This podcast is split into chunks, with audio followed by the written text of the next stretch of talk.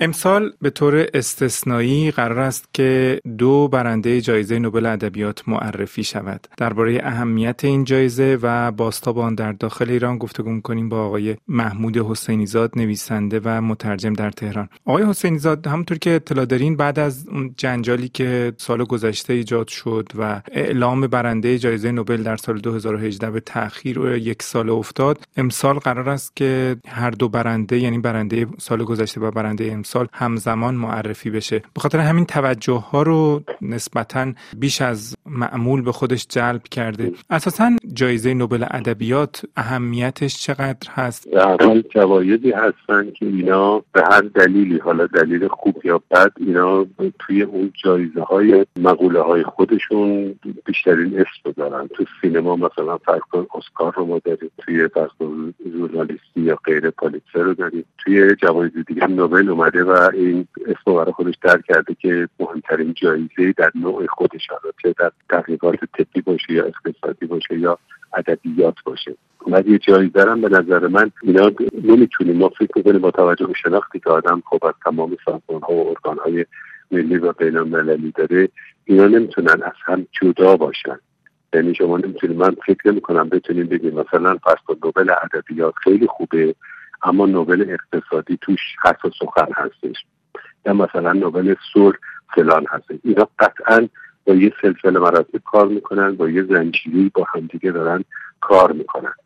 اگر از این دید نگاه بکنیم می‌تونیم واقعا یه کوچولو شک بکنیم به اون انتخاباشون من اصلا این بدبینی رو ندارم که بگم همش پارتی بازی هستش و همش فلان هستش و غیره.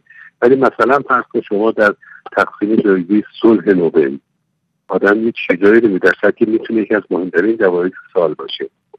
ولی یه چیزایی رو شما می‌بینید که خب یه مقدار برای قابل شک هستش. مثلا فرض کن بیان به دختر 16 ساله پاکستانی به نام ملاله مثلا جایزه بدیم گرچه زرج به تیر خورده و غیره.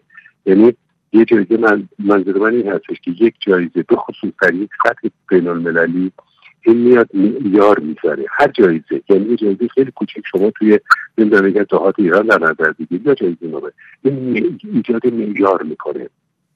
پس بنابراین الان به نوعی من این جریان این دختر سوئدی گرتارم گرتا یا گرتا من من تلفظ میشه.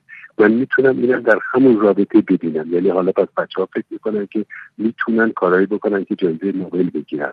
همطوری که ظاهرا این دختر سوئدی هم امسال الان اومده و کاندید جایزه نوبل شده. اینا هستش. برای آدم می‌تونه یه کوچولو شک بکنه به اون بقیه که حالا بگیم آیا تو اون ارگانهای تو اون واحدهای دیگه مثل مثلا پستان پزشکی یا اقتصاد یا غیره اونا هم درست عمل می‌کنن؟ یا از یه طرف دیگه جایزه به نظر من باید نه فقط به اون برترین ها داده بشه و موجب معیار بشه این طبیعی هستش ولی می‌تونه کمک بکنه به روند یک کاری. الان شما جوایز غیر ادبی رو دقت کن تقریبا تمام فکوس و تمام تمرکز روی کشورهای انگلیسی زبان هستش. تمام پزشکی یا اقتصادی یا نمی‌دونم غیره همه طب همه از اونجا دارن می‌گیرن. یعنی من حد می‌زنم قطعا در جاهای دیگه در یک کشور دیگه در یک دانشگاه کوچولوتر دیگه حتی یک کسایی دارن رو چیزایی کار می‌کنن که این جایزه می‌تونه اونا کمک بکنه. برای اینکه من حالا این که اومده اون بالا نشسته مثل اسکار دوره ما جوایز متعدد سینمایی داریم که خیلی شاید معتبرتر باشه ولی اسکار مهمه. حالا نوبل مهم شده. ولی من حد می‌زنم سازوکارش یک مقدار باید برنگه یک دلیل همین که خود در مقدمه گفتی که چرا شوهر یکی از اعضای آکادمی کاری می‌کنه بعد نوبل اصلا میپاشه. خب ربطش می‌تونه باشه؟ اگر معیار ادبی ما داشته باشیم و کار بکنیم حالا شوهر رو می‌تونه جیتون باشه می‌تونه خیلی خوب باشه. اینا من فکر می‌کنم به این دلیل که پایهاش یه ذره متزلزله و به همین دلیل هم هستش که خب پوسترش بعضی از کشورها چیزایی رو میگن. در ایران در واقع نوبل چگونه تفسیر شده؟ ایران البته یه ذره می‌تونم بگم باز من در ایران وقتی که با همکارا صحبت می‌کنیم موافق جایزه الان با تو می‌تونم یه مقدار مخالف باشم اما در ایران واقعا موافقت می‌کنم چون مخالف جایزه نوبل خیلی زیاده تقریبا هر کسی که می‌بره تو ایران فوری مقوله بندش می‌کنن که این سیاسی هستش این گسترش چیزی بوده و غیره به خصوص در زمین ادبیات یعنی من در این چندین سال اخیر یاد ندارم کسی جایزه نوبل برده باشه و در ایران بلافاصله با استقبال روبرو بشه. یعنی همیشه گفته شده که یا نوشته شده که این سیاسی بوده این پشترش مسئله دیگه بوده یا هر چی که بوده مثلا فرض کن یه نمونه در مورد ارفان میلر. ارفان میلر وقتی گرفت در واقع به نوعی با سکوت رو به شد و یه مقدار تا بعدا فهمیدن که بابا خوب کتابای خوبی داره یا هرچی یا اوجش مال باب دایلان هستش که من هنوزم فکر می‌کنم خیلی خیلی از ایرانیان نتونستن با این نوبل به باب دایلان کنار بیاد به نظر که خب ولی من واقعا همون روز که گرفت خیلی خوشحال شدم. چون احساس کردم داره کسی می‌گیره که توی زمینه ادبیات حالا از یک دیدی دیگه از یک منظر دیگه کار می‌کنه. یا مثلا پس یه نمونه خیلی خاصش که هنوزم در ایران بحث میشه جایزه اورهان پاموک هستش. هنوز در ایران بحث می‌کنه که چرا اورهان پاموک باید نوبل بگیره و مثلا ایکس ایکسلن بعده تو ایران کلا با نظر بدبینی نگاه می‌کنه در درجه اول. بعد که یه مقدار وارد میشن می‌بینن اما با اون نویسنده یا هرچی از یه پشتوانه ای داره خب با بهتر باش برخورد می‌کنن.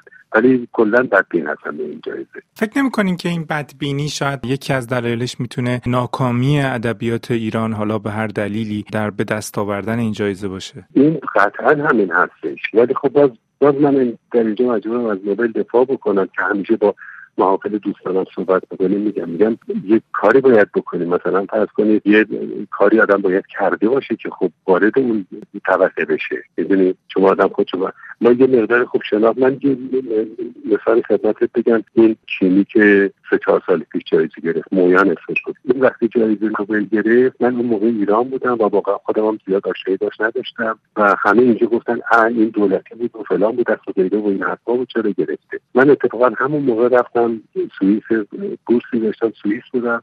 تو خونه که من زندگی می‌کردم مترجم آثار مویانم اینم بود. و بعد مترجمه یه جلسه رو گذاشت به خاطر همین نوبل یعنی دانشگاه زوریخ به اصطلاح بخش چینی چین شناسی دانشگاه زوریخ یه برنامه گذاشت که ما رفتیم شرکت کردیم و من دیدم این چه آدم بزرگیه واقعا. چقدر کار کرده و تمام مجموعه آثارش به چندین زبون دنیا ترجمه شده.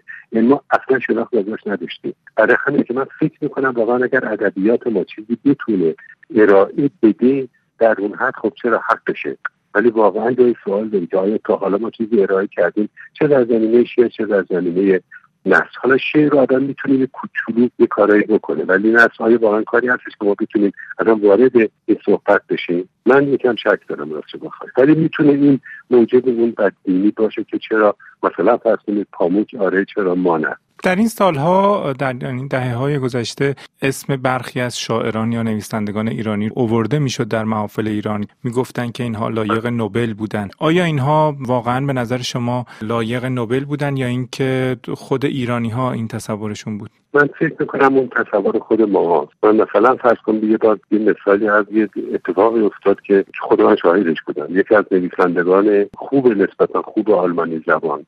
اومده بود ایران و یه جلسه ای ما داشتیم. و بعد ایرانی ها طبق معمول خیلی اصرار دارن که بدونن آیا اون نویسنده کارای ایرانی رو خونده ادبیات ایران رو می‌شناسه و غیره. معمولا هم جوابا به این صورتی که ما حافظ رو می‌شناسیم مولوی رو می‌شناسیم بیشتر جلوتر هم نمیاد و بعد حضاری که اونجا بودن یکم اصرار کردن که شما مثلا اگر خوندین چیزی بگیر و اون مرد حالا من اسم می‌برم که به شاید راتی نباشن طرفه. و بالاخره اون نویسنده آلمانی زبان گفتش که من یه مقدار چیزایی رو خوندم ولی این چیزایی که من خوندم یه مقدار ادبیات قدیمیه یه مقدار کوفته شده هستش.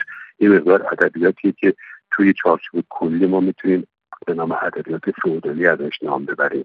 یعنی منظورش این بود که به حال اینا روز اروپا نیستش. من تصور می‌کنم واقعا با یه معیارایی داره ادبیات جهان جلو میره که ما یه مقداری حتی خصوص در نصر ما به شعر فعلا شعر رو بعضی وقت آدم می‌تونه اعمال کنه.